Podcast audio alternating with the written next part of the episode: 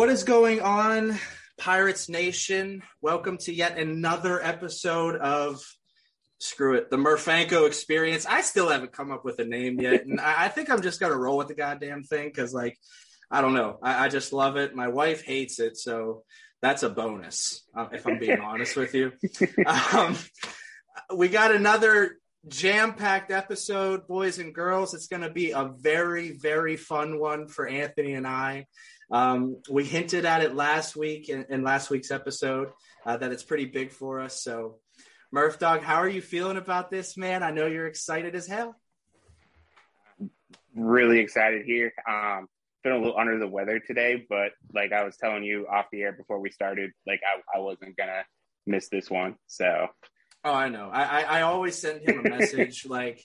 I don't know, eight hours before the show's about to go, and I, I always say like, "Hey, you good to go?" And I don't even know why I sent it because like this man would have to be pretty much dead to not be on this show today.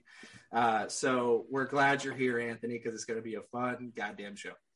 And you know what? Screw it. Without further ado, ladies and gentlemen, it is one of the most biggest writers and influence influencers in my life and Anthony's life, Mr. Tim Williams. How you doing, Tim? Hey, Cody, Anthony, how's it going, guys? That means a lot. Thank you so much. Yeah, man, not a problem. Like, like we said, man. Uh, Anthony was telling me in last week's episode off the air that he brought. What what'd you buy, Anthony? You got to tell him. It was it was, it was the I, I, believe it was the 2011 prospect guide. On there is one of the first things on there. Like I, have been yeah. I've been one of the guys from like the very start, um, following the website so this is like really big. I, I, I was telling Cody, I went back to my mom's house, looked through all my stuff to see if I still have it. I, am quasi hoarder, so like I'm I did surprised I didn't find it find it on there, but but it's definitely something I went back and and tried to dig up once Cody told me you're going to be on. So this is really awesome for you to take take the time out to come on. Yeah. I appreciate it. I appreciate you following, you know, for that long. That that feels like forever ago. That was the book yeah. that kind of started it all. You know? yeah. He said he if he found it, he was gonna like tape it to his shoulder just to like something, just, just a, little like background, background, for us. yeah, yeah. Settle, uh, settle in. but guys, we do have a show to get to, and, and we got a lot of stuff to cover, a lot of stuff to talk about. Um, of course, with P2, Tim, uh, you cover a lot of Pirates prospects. Um, and with winter ball and things happening now, uh, there's a lot of kids getting some more at bats, some more uh, innings in. Um, and we'd like to touch on a, a, couple of them. And, you know, just to start out, um, what do you think of this whole system uh, now with Ben Cherington, you know, kind of having his claws into everything and making the moves that he wanted to make? Um, you know, a couple drafts in. So, where is this, I guess, pipeline or system as compared to the final years of Neal Huntington? Well, I mean, I think that there was a narrative uh, during the changeover that the Pirates didn't have any prospects under Huntington, and uh, you know when Cherington took over, it was a full rebuild. I think we've seen that's not the case. A lot of the guys that people are most excited about right now are guys that were in the system at that point. But what's really exciting right now is just the approach that they've taken, especially in the last year, uh, literally, you know, almost the last calendar year, of adding to those players and really committing to the rebuild, but not just committing to it by bringing new guys in, but committing to it by really tackling and attacking what was going wrong at the player development stage so that, you know, it won't be just another cycle like it was before, where you have a lot of talented prospects with. We still have big question marks of if they are going to work out, but they are at least attacking the things that went wrong before. Yeah, yeah. I, it that that seems to be where Huntington kind of got I don't know, hamstrung or caught up. It was the whole development stage. You know, it's it seemed like they would dominate in the lower levels, and once they got towards you know triple A, maybe it kind of just all seemed to I, I don't know, not form or, or not pan out. I mean, I mean, look at Taillon. Taillon was how big for how long, and then he just could never put it together, or he got hurt, and and things just never seemed to gel with Huntington. Do you think Ben Cherington kind of has the uh, the sauce to kind of like put in this recipe to actually get some kids that could you know maybe get a Wander Franco deal, even though it probably will never happen for a very long time least.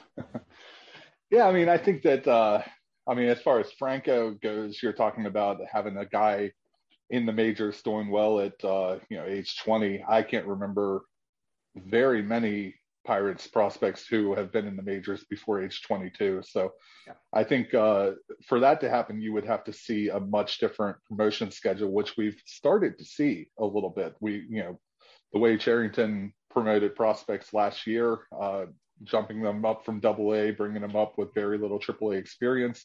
It's unlike what, you know, we've seen in the past. But I really think that you, you mentioned you know guys dominating the lower levels then getting called up i i really feel like there was almost this issue with the upper levels where mm-hmm. It was seen as if you know you have to spend x amount of time at each area in the upper levels and I really don't think that every player needed to do that. I, I kind of look back and wonder, you know, when this guy was dominating in high A, and then he goes to Altoona and he's dominating. We knew at the time the Pirates weren't going to call him up for at least another year. Yeah. But if that guy was ready, how disheartening would it be for him to think this right now is not good enough? And it very well it, it, it could have been good enough. You know, we we don't know that it wasn't, but what they were doing was telling players this is not good enough. You're going to have to go and you know, do all of this stuff, hit all of these boxes before you get to the majors. And I, I just think that created a, a really bad situation where guys didn't really, you know, it's almost like a mythical dragon to slay once you, you know, get to the majors. It's like, what do you need to do to get there? Yeah. Uh, because, you know, other than just pass the time. Yeah. And, and, and I, I don't know if I could, you know, go as far to say this, but do you think a lot of that had to do with like service time manipulation? In, in some way? of it did. I mean, I think some of it did. You know, when you see a guy starting off in AAA and it's all magically he will be ready in June uh, by the second week. That's definitely uh, where service time manipulation comes in. But um, you know, I I think that if you're having guys spend you know at least a year and a half maybe multiple years in the upper levels that you know at, at, at some point you can try to shorten that a little bit and do like they're doing now see if those guys you know are ready in fact and give them a shot at the uh, at the big leagues mm. okay. anthony i know you're brooding over there man so like i, I, I kind of wanted to i kind of wanted to build off of everything right there um you spoke a little bit about like the development and the changes with that and how maybe it's not so much like a spend X amount of time here at one level. It's more the checking the boxes and then when you're ready, go ahead and go. Is there anything else from like the development standpoint, like in the system that you've noticed major changes wise from like previous regime to this regime? Absolutely. Um, I think the most common thing is that players have more control over their career and where it's headed. Um, you know, there there were a lot of things in the past where they were system wide drills that maybe didn't fit every single player, but they were applied to every player in the exact same way.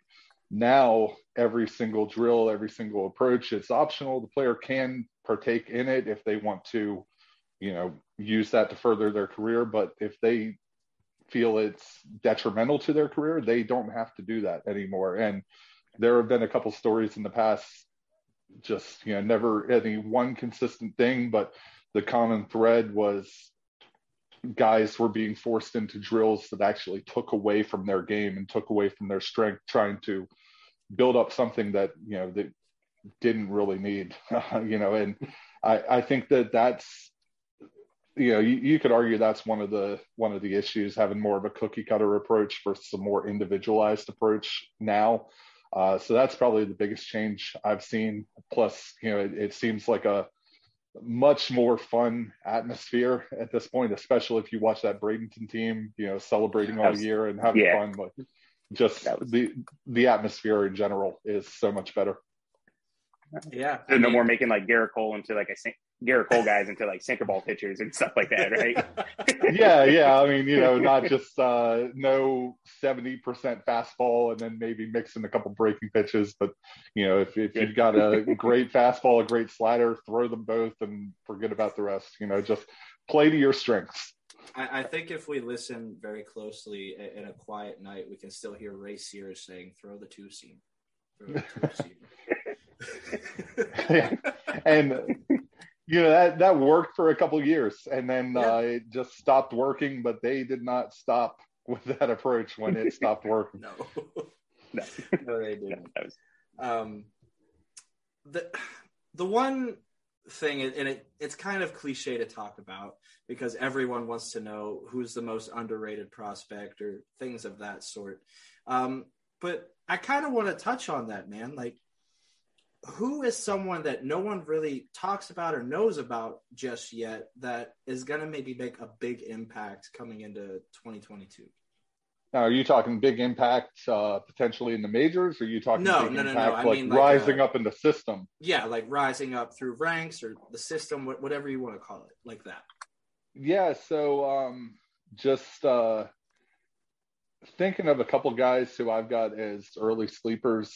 Um, I think I always go a little bit too far off on this because I assume that everybody knows all the guys I have. So I'm going to go some obscure guy in the GCL, and most people will never, you know, follow that far down. They're looking for somebody in Double A, but uh, I we really got some Chang. Yeah, that's who I was going to say. Uh, okay. Uh, you know, he. You know, we got some reports on him this year that he was one of the best hitters in the lower levels. Uh, can play second base, shortstop, third base, has some power potential. So that's the guy I'm really looking at, um, you know, heading into next year. And then I really like uh, the funky delivery of Anthony Solometo. Uh, I'm really excited to watch what he can do next year in a uh, hopefully in a full season if they get aggressive and send him to Bradenton. But that, that's the one thing I want. I'm glad you mentioned Solometo because do you think once he gets into the system and, and coaches start getting their hands on him, are they going to try to change that funky approach? Because that's got to be hard to to repeat over and over and over again. You know what I mean? Yeah, I mean, I think it would be if you went from a normal delivery to try to do that, but somehow that seems like his normal delivery. Yeah. And I don't guess that they would change that just because you know their approach has been more do what makes you good. Don't, you know, we're not going to try to change you unless it's absolutely necessary. It doesn't look absolutely necessary for him right now. It just looks somehow natural that he's got his, you know, his arms flying everywhere and, you know, he's moving from the left side to the right side of the mound and then the ball's going the other way. It's, it, works for him, and I, I think my guess would be as long as it works for him, we won't see any change. Yeah, we, we definitely need to get some Saturday Night Fever uh, when it comes out, man. Like something's gonna happen. it's, it's yeah. gotta go with the theme. Um, yeah. Anthony, I know I know you have a certain picture in mind, and we talked about it off the air yeah. that you well, want. Yeah, um, since you you know you brought up how like the Pirates potentially being aggressive with uh, with that with that with Solometo. Um, the pitcher that I think the most, well, have a couple things on, on maybe about the draft class. One one guy out of that class that intrigues me the most was Owen Kellington, just mainly solely based off the lack of information we got. What all have you heard from him, and and you know, just give some thoughts and and maybe about him in general. I mean, those guys, you know, where you don't get much information, they they're always some of my favorites to cover because you know it's literally a gold mine. We you know, we don't know much about them on draft day.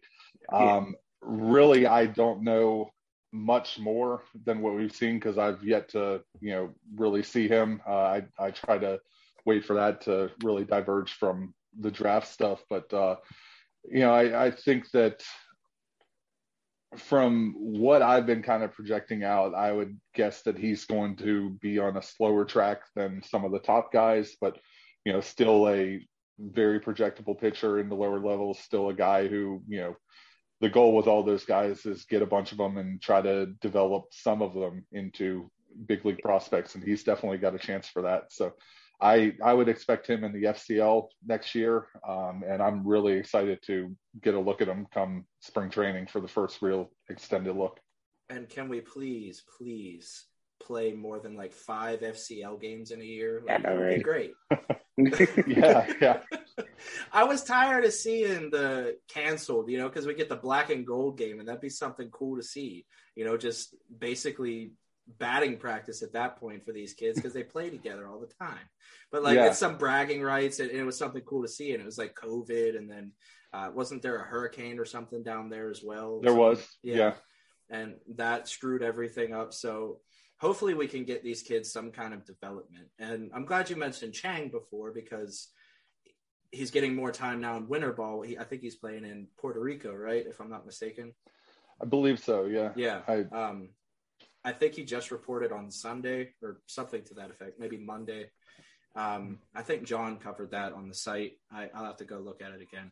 Um, but yeah, I'm I'm really excited about this draft class. Uh, and and there's one thing that I wanted to ask, and that deals with Bubba. And I'm sad he cut the mullet off, you know, because that's that's that beautiful. Uh, because I grew up near trailer parks, man, and I saw that all the time, and it brought me back to my roots. So that was cool. But is is this kid gonna be more of uh, you know playing in the field, or is he gonna is he gonna try to do the Ohtani thing, man? What do you see from that? I mean, I asked uh, John Baker about that um, back in September. Kind of didn't really get a, uh, a, clear answer on it. You know, yeah. he just kind of went with the you know as as long as he's hitting home runs, the uh, the pitching coach is shedding a tear type of answer. but uh, you know, I would really like to see them do that. They've taken so many just highly talented athletic players. Um, you know, and I'm not even going back to the you know Van Benschoten days, but the last couple of years with you know Chandler, with Jared Jones, with just different guys like that. I, they've yet to go the two way route as far as development. And it seems like he would just be the perfect candidate for that, especially in the early days when, you know, he's not used to playing a full season, 100 and, you know, 40 game schedule in A ball. Yeah.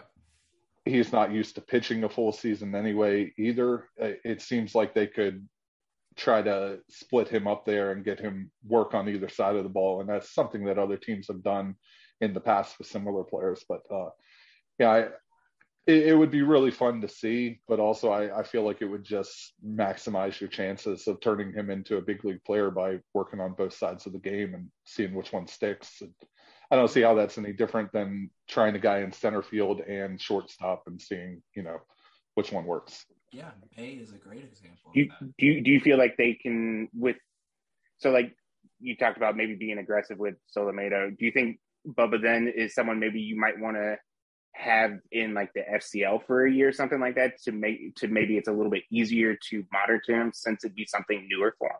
Or do you think that's something they can monitor over a full season in like Bradenton? I mean, I think there's a lot of ways that they could do it. They could split the season in half, go one half as a hitter, one half as a pitcher, or they could, you know, try to have it mixed in throughout the season if they did that. But I think the best way to do it would be in, you know, in a ball and full season ball because it's, it's, a very low pressure thing. It's right there in Bradenton, so he could always mm-hmm. go over to the FCL if needed, or you know, head down to uh, extended spring training when that's going on. Uh, but you know, it, it would be the best place of all the places that he will eventually stop to, you know, start that experiment if they did it. I haven't heard anything on if they would, but I really would like to see that, especially with, you know, the talent that he has, uh, you know, on both sides of the ball. Absolutely. Um, I'm glad you mentioned Bradenton because Anthony over here is like creaming his jeans over the word Bradenton. Bradenton was my so. team last year. and I know there's some guys on there that you want to talk about, Anthony. Well, I think I think the main guy would probably I'd have to say Endy.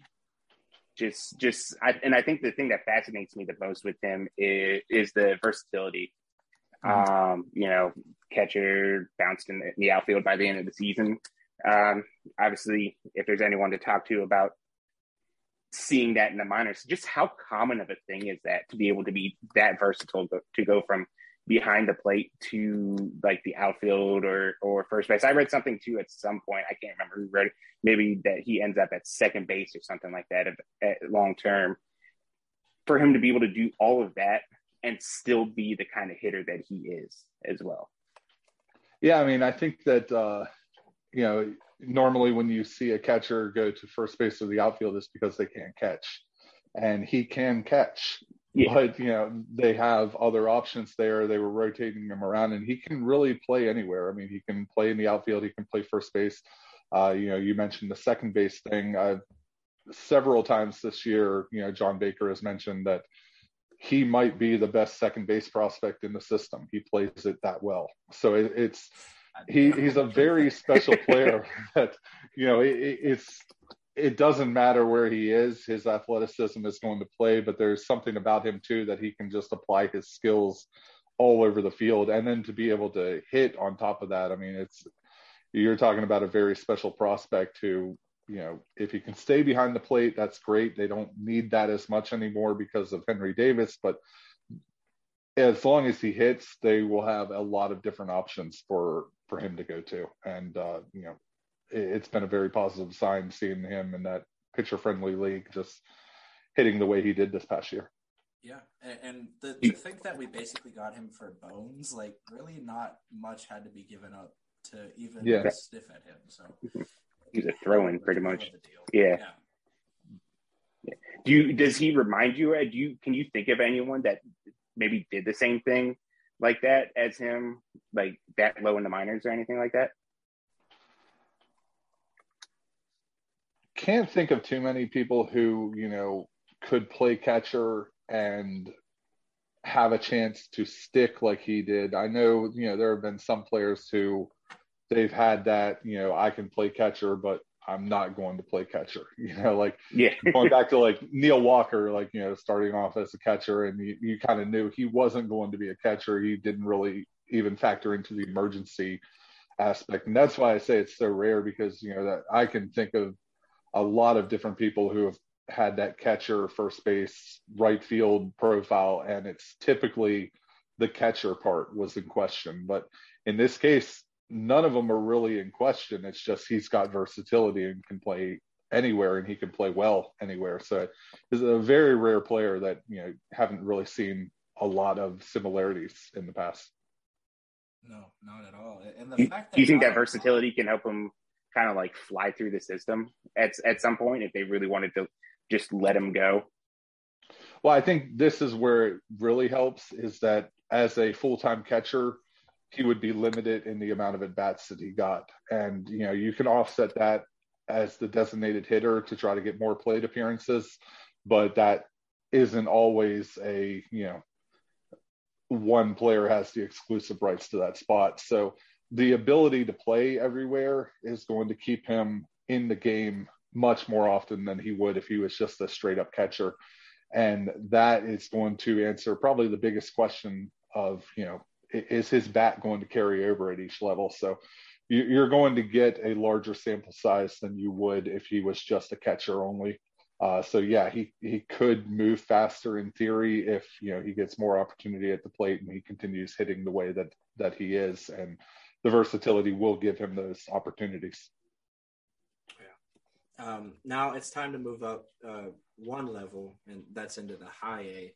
And I, would like you to speak on how hard it is to actually gauge what these prospects in Greensboro can do, um, both on the pitching side and the hitting side, just because of the ballpark that they play in. I know your site posted, uh, you know, the splits, the home and away splits, and everyone's looking at them. You know, how hard was it this year to really gauge what these prospects in Greensboro can do? You know, because the splits are so all over the place yeah, it's we we don't really have uh, a lot of experience covering the team at that level because it's fairly new team to the system, but then yeah. also it's it's a new level. It used to be low A, low now a. it's high A. Right. So it's kind of a a difficult situation where you you have guys who go to low A, and that's a very one of the most pitcher friendly leagues. Then you have them go to high A, and Greensboro has been a very hitter friendly park, but the rest of the you know the rest of the league players didn't have the same success. And you can look at some things like you know did a player do well at both areas? I think matt fraizer was one of the few who actually hit well away from you know the home park uh, but then there are concerning things like you know nick gonzalez smashing at home not hitting on the road. It, it's something where you know I, I take it into account but there's not really much at this point that we can conclusively say unless we see a trend develop at that level over multiple years. And then also see well how do people follow it up when they go to altoona? Is it you know right. Is it something about that league is it maybe something about the travel is it is it or is it actually the park you know there could be so many factors and we're still very new on this but it it definitely does bring some concerns especially from the guys who were only hitting at home, is that the park that's doing it, or is that an actual, you know, uh, legit trend. hitting yeah. hitting tool? Yeah, yeah, yeah. yeah. Um, I think Peguero was one of those too. Uh, people thought that he had a lot more pop this year, but I think if you look at his power stats, it was pretty much all at home, and mm-hmm. that's a little concerning, you know, given that Peguero is fairly high on the Pirates prospect list when you look all over the place. Um, and that's not to you know discredit Peguero at all. He's much more than a power hitter. Um, you know he has he offers a lot at shortstop position. I think, um, even though I think he had quite a few errors, but he's young. You know you got you got to take that into account. Um, but one player that actually had better away splits was Jared Triolo. He kind of had a crazy uh, year when you look at it, man. He showed speed. His defense was uh, phenomenal. I think he won a Gold Glove in, in the minors. Yeah, yeah. And he was hitting the cover off the ball. You know, he was he was pretty damn good. So where did this come from from Triolo, man? Because he was someone that came out of the thin air pretty much for a lot of people. Yeah, I mean he's he's had uh, good contact skills. Um, you know, he's got a little bit of speed, uh, smart base runner, uh, good enough frame for you know for power. Uh, he, despite being you know kind of a tall guy, he doesn't really have a super long swing or anything. Not a lot of holes in his swing like you know another really t- tall guy on the team, uh, Will Matthiessen, who is kind of a little bit more of a longer like golf swing. Uh, and uh, Triolo, like he he was really impressive this year. Um, I had him down as more of a first base outfield guy, but the fact that he did so well at third base definitely raises his value, being the you know contact hitter who can add some steals, add some home runs. Uh, that that's a great profile for third base. And right now, with you know, I'm not ruling out Ke'Bryan Hayes anytime soon but it's nice to have another option in the system. You know, yeah. hopefully won't be needed, but without Hayes right now and without Triolo, I I'm not sure you know where that position goes. Yeah, and I, it, yeah, I, I think maybe you could make an argument for Mojica, but he is still so very young. Yeah, yeah. and and he, in my opinion, he projects more as like a DH guy. Yeah, definitely some mobility issues. That you know, see grows, he's got a big frame. It would be more difficult for him to stick at third base. More of a first base or DH guy for sure. 19 years old, looking like he's 26. Like, yeah, I'll never believe that he's ridiculous. he's I'll like never a tree. 19. Nope. um, never believe it. No, absolutely not. And I, I, would like to, you know, get into more major league talk because we do have a major league team. People, I, I know that we're going to hear the Bob Nutting talk again get the hell away from me. Anyways, what what do you see Cherington doing with this major league club as far as you know 2022, if there even is a a full season or a season at all with the bargaining agreement coming up and it looking like a lockout may happen. But what has Cherington done so far to kind of give us a feel for what 2022 will be? Obviously, it's still a rebuild, right? Yeah, I mean, I I would be very surprised if they uh, if they won, if they were competitive um, and a contender in 2022. Uh, so far, we've seen them add uh, Jose Quintana. Um, that you know, pretty good uh, low cost move. He's only a couple years removed from being a three to four WAR pitcher, so that's a that's the type of area that they should be working in as they try to build up. Um, obviously, that won't help them much beyond 2022, but I think that you know adding the hitting coach uh, Andy Haines recently that can make an impact with all the offensive prospects they have uh, coming up. Really, uh, I look at that pitching staff and it doesn't look ready, even with the addition of uh, Quintana. I, I, don't think it's even a second pitcher away from contending. I, I think that they need some internal guys to develop to kind of lock down some spots before you start to see that rebuild or that build kind of hit hit its fruition. Yeah, yeah, and and obviously you're probably talking about guys like Contreras and Yajure uh, being the closest um, to major league ready. Um, in my opinion, I think they should stay at AAA for most of the year. Um, I, I, know that's not a very popular opinion, but I, you need time in AAA. I mean, you saw a lot of guys kind of skip time in AAA and then hit a wall in the majors. I'd rather them hit a wall in AAA and figure it out down there before they have to go to the majors. I, I don't know if that's the right thing to say, but I mean that's just how I feel with that situation. You know, so yeah, and that's that kind of gets to what we were talking about earlier with uh, you know when to promote a guy. Um, I don't know if there's any right answer, and I don't think that even if you got something that felt like a right answer, it would be universally correct across every single player. You look at Contreras, how little time he's had above A ball yeah. at this point. And, you know, yeah, he went to the majors, he did well. His stuff should be able to, you know, play in the majors next year, even if he came up early. Yeah. But again, what is he missing? What what is he not learning that, you know, you call him up after so little time? What what are you skipping over, if anything at all? I think that's that's a really interesting discussion to have. Um, I also would add that uh, the guys who are in the majors right now are some of the guys who I'm still not writing off. Uh, mostly JT Brubaker, Mitch Keller. Yeah, I've always. Uh... JT's Anthony's guy, just so you know. That's, that's my that's my boy. So like, I mean, yeah, I, have always felt uh, Brubaker could be, you know, an average starter, could be, you know, possibly better than that. And I, I don't think we've seen the best out of him so far. Uh, Keller, I've been very high on. Um, you know, I, I think that he could.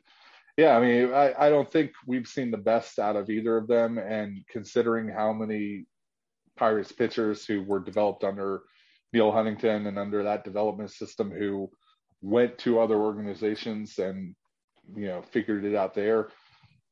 I would like to see them try to attempt the same thing here. You know, just yeah. pretend Pittsburgh's a different place and you know, just new atmosphere, new culture, and see if one, two of those guys can, you know, fill a long term spot before you start looking at Contreras and the guys down in AAA or even, you know, Priester and guys in double A or lower. Yeah, yeah, and and this is just my lonely opinion out of you two, apparently. But I, I think I think JT is more fit for a bullpen. I think he's once or twice through the lineup, kind of a piggyback starter type role. Because let's be honest, the Pirates are going to shell out probably 12 to 13 starting pitchers throughout the season, if not more.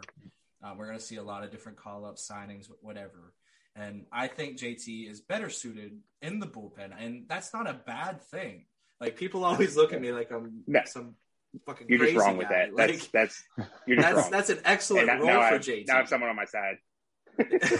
Shut you're up, wrong. Man. I got someone on. Bastard.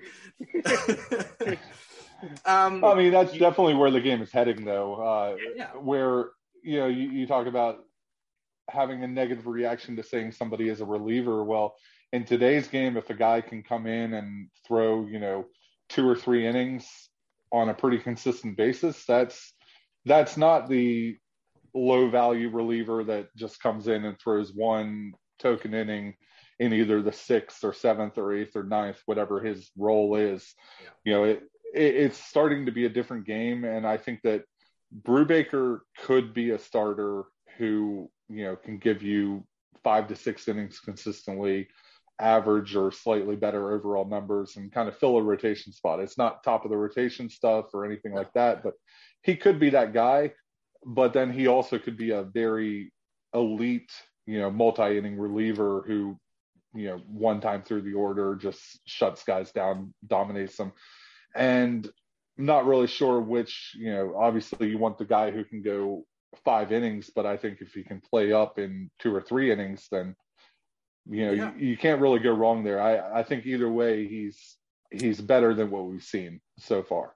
Yeah, and, and, uh, and I think yeah. the Pirates are kind of filled with a lot of those kind of pitchers. Uh, Wil Crowe being one of them. Uh, yeah, he's definitely destined for that type of role, and he kind of turned it on towards the end of the season. I think his last start was his best start, um, to be mm-hmm. honest with you. But I, I don't know. That trade is looking a lot more weird than what I thought it would be. Uh, I'm still holding hope for Eddy Yean. I doubt he's going to get picked in the Rule Five, um, mm-hmm. but I, I don't know. I, I, saw Eddy Yean and Bradenton kind of, you know, build up some more confidence. I, I, I don't know. I'm still high on Yean, and and I know I told said we are going to talk about the majors, but I need your opinion on Yean.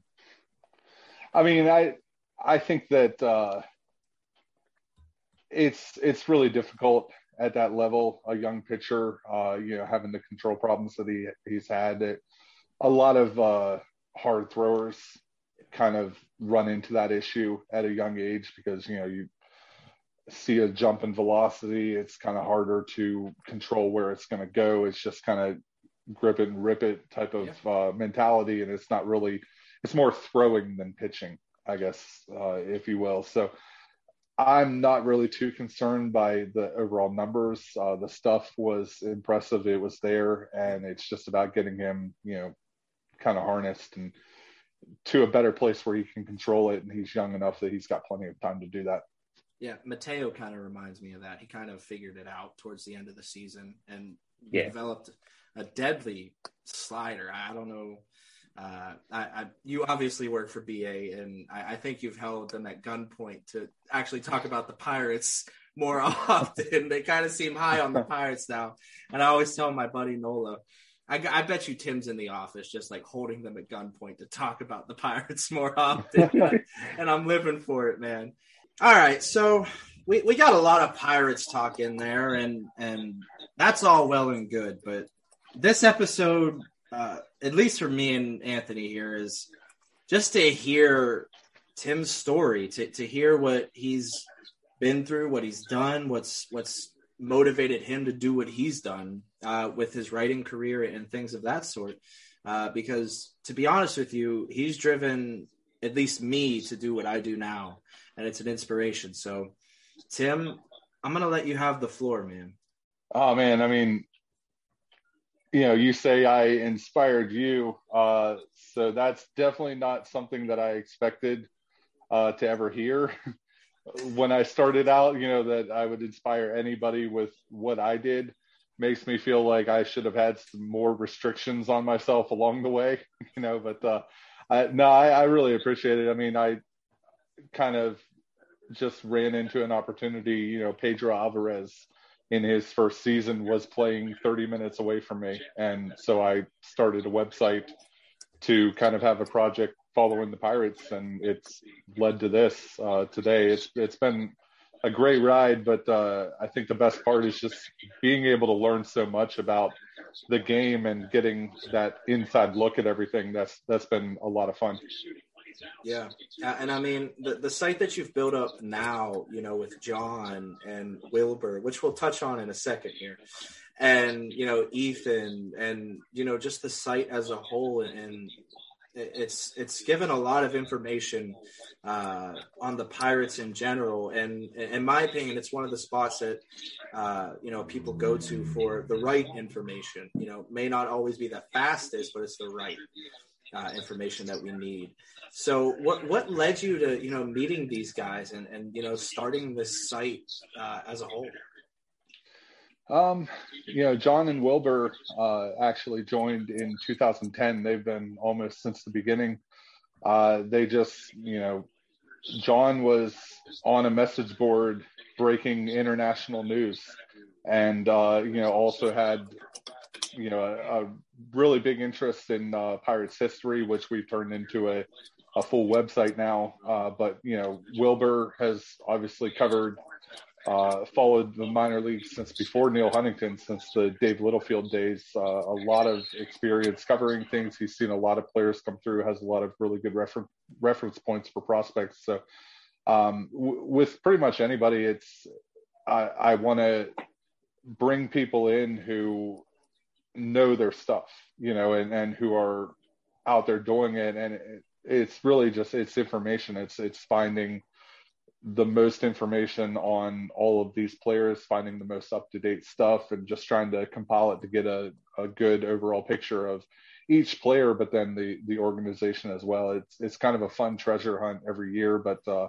yeah, I, I couldn't have done it without uh, without John and Wilbur over the years. I mean, the the stuff that they add, the they're essential to our our ranking process. It's just huge having them having them there, and it's kind of a fun time of year right now actually because we're working on the prospect guide, the uh, you know 2022 guide, and uh, you know coming up with the rankings. And every year I want to kind of just publish the discussions that we have because they're uh you, should. you know they're it's kind of um you know just not too different than what we've been talking tonight. You know, I like this player, I don't like this player as much. Here's why, here's why not.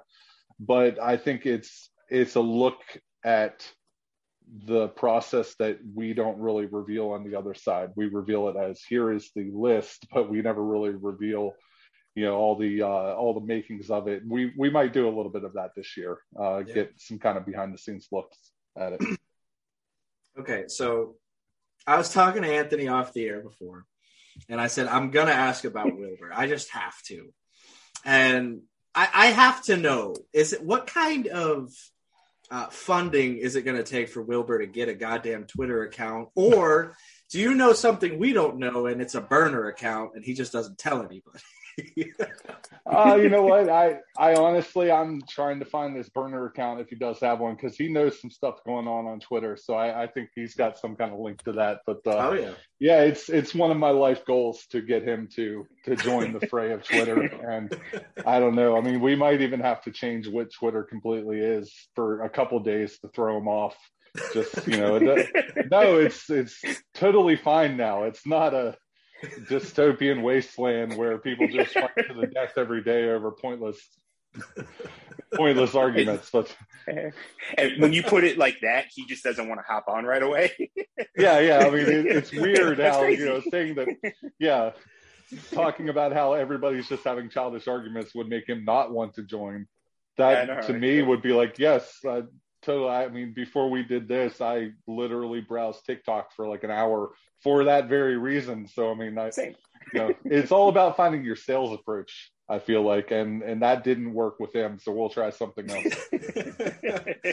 well, I mean, it seems like you could sell like a broken car to anybody. So if you're gonna get Wilbur to do it, it, would be it'd be you. No one else could do this. I doubt John could do it. It's definitely going to rely on your shoulders, and I hope you're willing to take this major burden. I mean, hey, I look at it this way. We've already established tonight that I have sold a prospect guide on the 2011 Pirates prospects to Anthony. so I mean, Absolutely. just use that use that. I'm not magic. a hard sell though. I am not a hard sell. Uh, hey, you know what? I'll take it anyway. and he's a salesman. Like, put that into yeah. perspective. He is a salesman. So I'm a salesman who's been sold a lot. um. Okay, so I kind of wanted to get into this because tomorrow is obviously Turkey Day, and there's a lot of uh, slander going on about Turkey on Twitter that just really irks me. So, as turkey obviously belongs at Thanksgiving, right? And not just Thanksgiving, but other days of the year, right? Like I'm not the crazy one here. I'm gonna say no. I'm God gonna say him. Like think think of it this way. Over two turkey, turkey is a garbage meat. Like here's how I make it for Thanksgiving. I brine it in whiskey and apple cider overnight. And then I take it and I smoke it for like 10 hours using apple wood and cherry wood and just different types of things. It's delicious.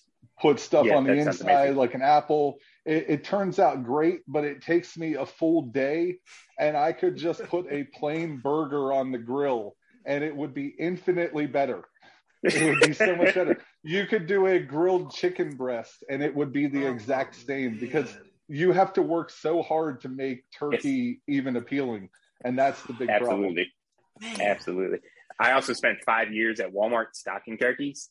So like I'll never touch a turkey again in my life. Man, yeah, you guys yeah. are just ripping my heart out here. Like, come on. you know, I, I, feel that though because you know back in my college days, I worked in a movie theater for several years, and the combination of popcorn and soda having to smell that together for mm. years. I I can't eat popcorn anymore. So I, I, I know where you're coming from on the uh, the turkey thing there. I yeah, no, I won't touch it. Well, I mean, currently with me, I work at UPS, and thank God they funded my college. So that's cool. It's my sixth college, so hey, I graduated finally, so that's cool. But anyways. we get about I don't know 2.5 billion Target packages a day. So when my wife wants to go to Target, I uh, I my head explodes and I, I grow a new one in about two hours. But that's a painful process, man. I just can't stand Target anymore. If it wasn't for Starbucks, like I don't think I would exist going to Target anyways. Like I'm so thankful for that. And you know, I'm I'm extremely thankful for uh even though this podcast is in its infancy, the the guests that we've had and Tim, you have not disappointed whatsoever. It's been an extremely fun process. I mean, the couple days leading up, knowing you were coming on and actually really, really preparing. Like me and Anthony prepare a little bit, but we like like to keep it loose. But fuck, man, I I like deliberated so many questions for you. It's not even funny. Um, half of my list isn't even asked, and and I'm not going to ask you to stay on for seven hours because I, I, I definitely could keep on going if I wanted to. Um, well, I mean, we got uh, we got plenty of time in the future. I mean, this Pirates build is going to keep going on, so there's more opportunities yeah. going forward. But you know, I want to know what what drives you guys. What uh, you know, what is the inspiration for covering the Pirates for for wanting to do this for you guys? Uh, hate myself, so that's why I call it Pirates.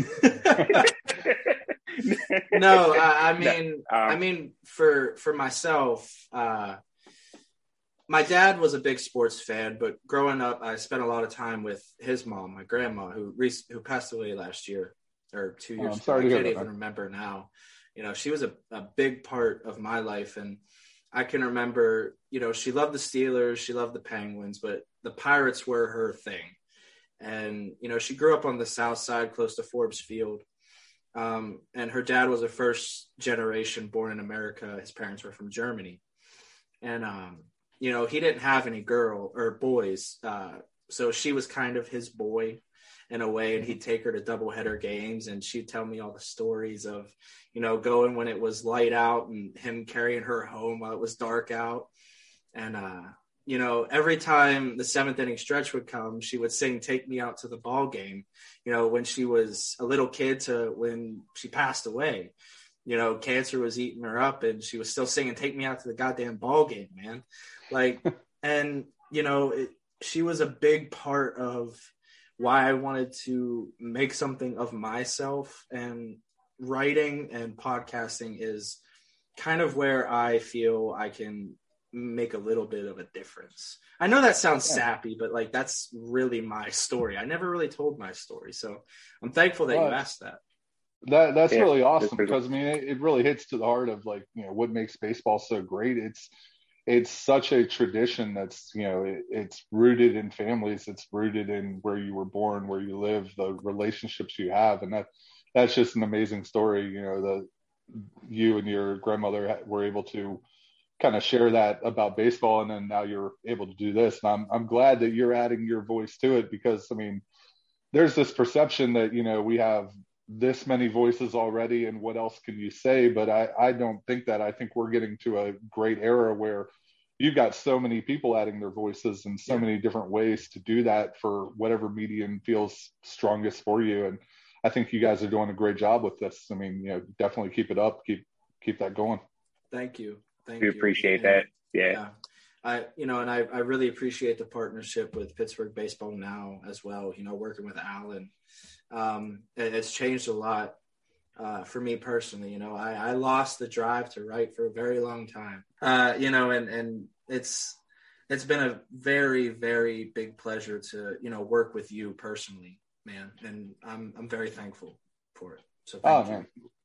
I mean, you you've been doing an amazing job. You know, I'm I'm just glad that uh, you know we're able to do this project on uh, Pittsburgh baseball now, and uh, you know hopefully I can get everything on my side with Pirates prospects and uh, Pittsburgh baseball network. You know, kind of churning to where I can start writing some articles over at uh, Pittsburgh baseball now. I have a feeling that will be next season when I you know have a little bit more uh, more content coming in, can focus on that a little bit more, but yeah. yeah, I'm I'm really excited to you know read what you and Danny have every single day, and then you know see what you guys have here on the podcast. You know, prepared every week. It, has been awesome. So. Yeah, yeah, absolutely, man, and, and, spread the Murphanko name around, Tim. That's all I got to say.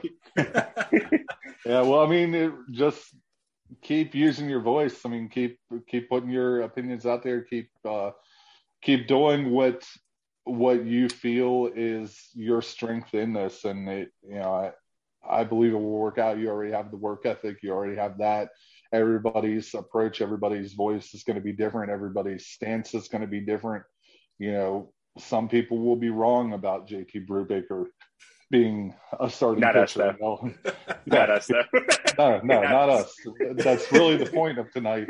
Is that uh, it's it's if you think JT Brubaker won't be a starter, you're wrong. That's that's pretty much where where we we can kind damn. of wrap it all up. like you ruined my turkey and then you ruined my stance on JT. Tim, been, what the hell, man? It's been a rough a rough night for Cody. It's, it has. God damn. I've, I've, I've enjoyed it too. Just just. but like I said, man, this episode has been extremely fun. Um, and we definitely got to hook up again, you know, when the season gets going and, and we can talk uh, actual baseball and not dream about baseball. So uh, I'm looking forward to it, Tim.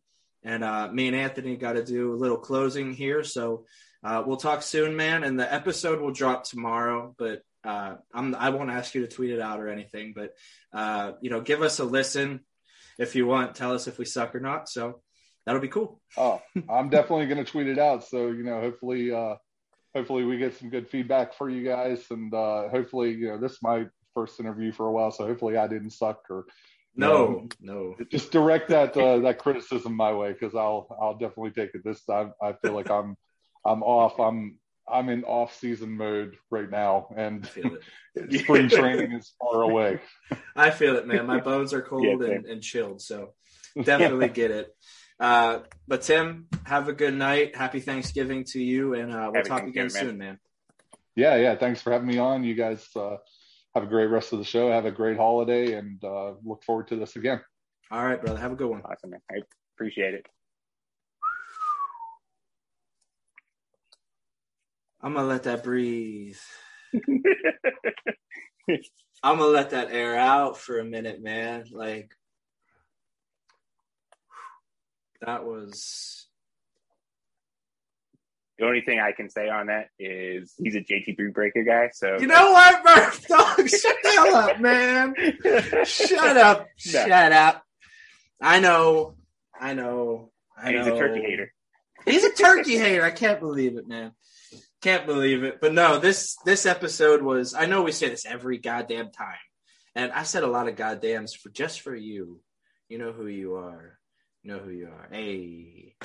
But this has been an incredible episode. And like I said, I really don't care if we get a lot of views on this or downloads or whatever. That'd be great. But this was all for the experience, man. Like to hear him actually in person speak on these prospects that we've been hyping up and talking about and building something in our heads that's much grander than what we see now mm-hmm. is an incredible experience. You know, we read his stuff and and we see his tweets, but to actually hear Tim Williams in person was just incredible. And Murph, I know you got to be feeling the same, dude. Yeah, absolutely. I mean, I, I really got my first bit of writing, starting writing back around the 2010 draft. I want to say it's the Gerrit Cole draft. Like I was real excited because the Pirates had the first overall pick, so I kind of wanted to go a little in depth and research some of the guys they could take, even though it was you know really just Cole or Rendon at that point. But and then like just as I'm searching the web, just kind of stumbled across his site at some point, and like I said, I got the the was I think it was the 2011 prospect book for him, and just to to have someone that you followed for that long come on and take take the time to talk and get to talk about the thing that you invested so much time reading his stuff about. That was just a very awesome experience. And I mean, you said you said it too. I feel like we say this every every week, but like like it it it, it feels like that every week. That like yeah, like we're we're we're living a dream with it. You know, we're talking about players that are we're talking to players that uh are living the dream, playing playing you know the sport we grew up loving. We're talking to a guy who helped influence and shape where we're at now. You know, it's it's just uh, awesome. Yeah, I like. I, not gonna lie, a couple times my legs were literally shaking. Like I, I, was bouncing them up and down. My cat kept thinking it was like a toy or something. Kept like pawing at my feet, and I like get the hell out of here. You know what I mean? Like, but that yeah, I have no other words to say, but this was awesome. And on Thanksgiving Eve, I couldn't be more thankful. And Absolutely. that sounds so corny.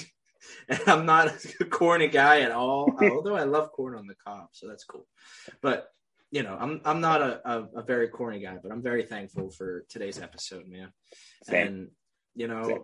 I I hope that you know you and your family have a great uh, Turkey Day uh, hopefully, you don't watch the Detroit Lions and Chicago Bears with Andy Dalton and.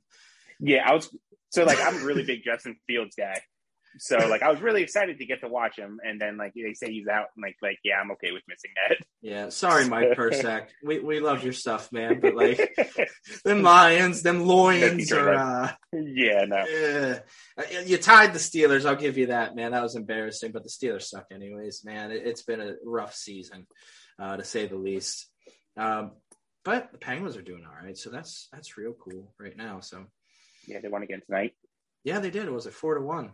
I was listening. Four to one. Yeah, I believe. Yeah. Yeah, it's Vancouver. It's not not like a wins a win. Yeah, wins a win. Tristan Jarry is looking all right, so I'm happy he is, about it. He is. Yeah. He is. Wait, where? This is a baseball pocket. What the hell's going on? Like, come on, Murph. You you got. My bad. Oh man, um, I got I got energy for days now. I feel I feel Absolutely. ready, and uh, Absolutely. uh, you know I, I, can't wait for you guys to listen to this episode. And thank you so much for listening, um, as you always do. Like I said, we're in our infancy, but we're growing as fast as we can. We have over hundred downloads now, so hip hip hooray for that.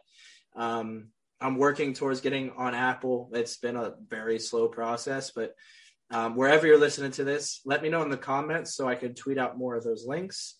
Um, and right now, we're going to give out our socials and uh, then we'll say our goodbye. So for me, uh, I would personally find it amazing if you followed uh, my only account now, really, uh, which is at Murphanko. Um, yeah, it's at Murphanko because I'm going full blown with this thing, man. Uh, I love the name because my wife hates it, so that's cool. Um, that's a recipe for success. it, it is. It, it is because I get to have little victories every time I say it because I see her cringe and I live for it. Uh, she's making me nut rolls right now, so I kind of got to be quiet with that. But um, Murph, give them your socials, dude. Um, as always, give me a follow on Twitter at double underscore Murphy eighty eight. I've actually transitioned most of my stuff to through the fencebaseball.com. So if you want to give them a follow as well, you'll find most of my stuff Pirates wise and random other stuff here and there as well. Yeah, and you recently put out an article about the Wander Franco deal and dealing with Bryan Reynolds and things of that sort. Uh, you guys should definitely give that a read. It's very good food for thought um, because it's true if you really think about it, and you know what I mean if you read it. Because I'm not going to give it away. You have to read it. Um, secret. Yeah, it's a secret for all you uh, very little subscribers out there who listen to this show. So yeah, that's that's the kind of platform I have Murph for you. I can give you 11 readers. okay, I'll take it. but no, guys, uh, this has been an excellent episode in my opinion. I hope you're having a great Thanksgiving. Um, I will retweet this out on Friday for those of you who take a social media break for the holidays. I get it. Um, but yeah, we love you very, very much. Uh, make sure you like, rate, subscribe the uh, podcast wherever you listen to the podcast. And uh, yeah, happy Thanksgiving. We love you. And most importantly, let's go Bucs. Go Bucs.